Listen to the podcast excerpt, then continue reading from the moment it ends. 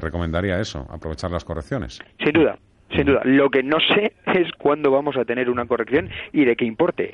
Eh, si me hubieses hecho esta pregunta hace tres, cuatro meses, Fernando, te hubiese dicho que desde luego ya la habríamos tenido.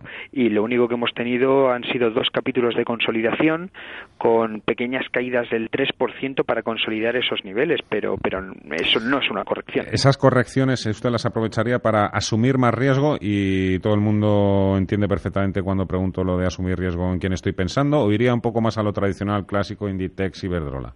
Mm, mm, no, eh, yo lo que haría es posicionarme sí, sobre los valores que mejor lo están haciendo.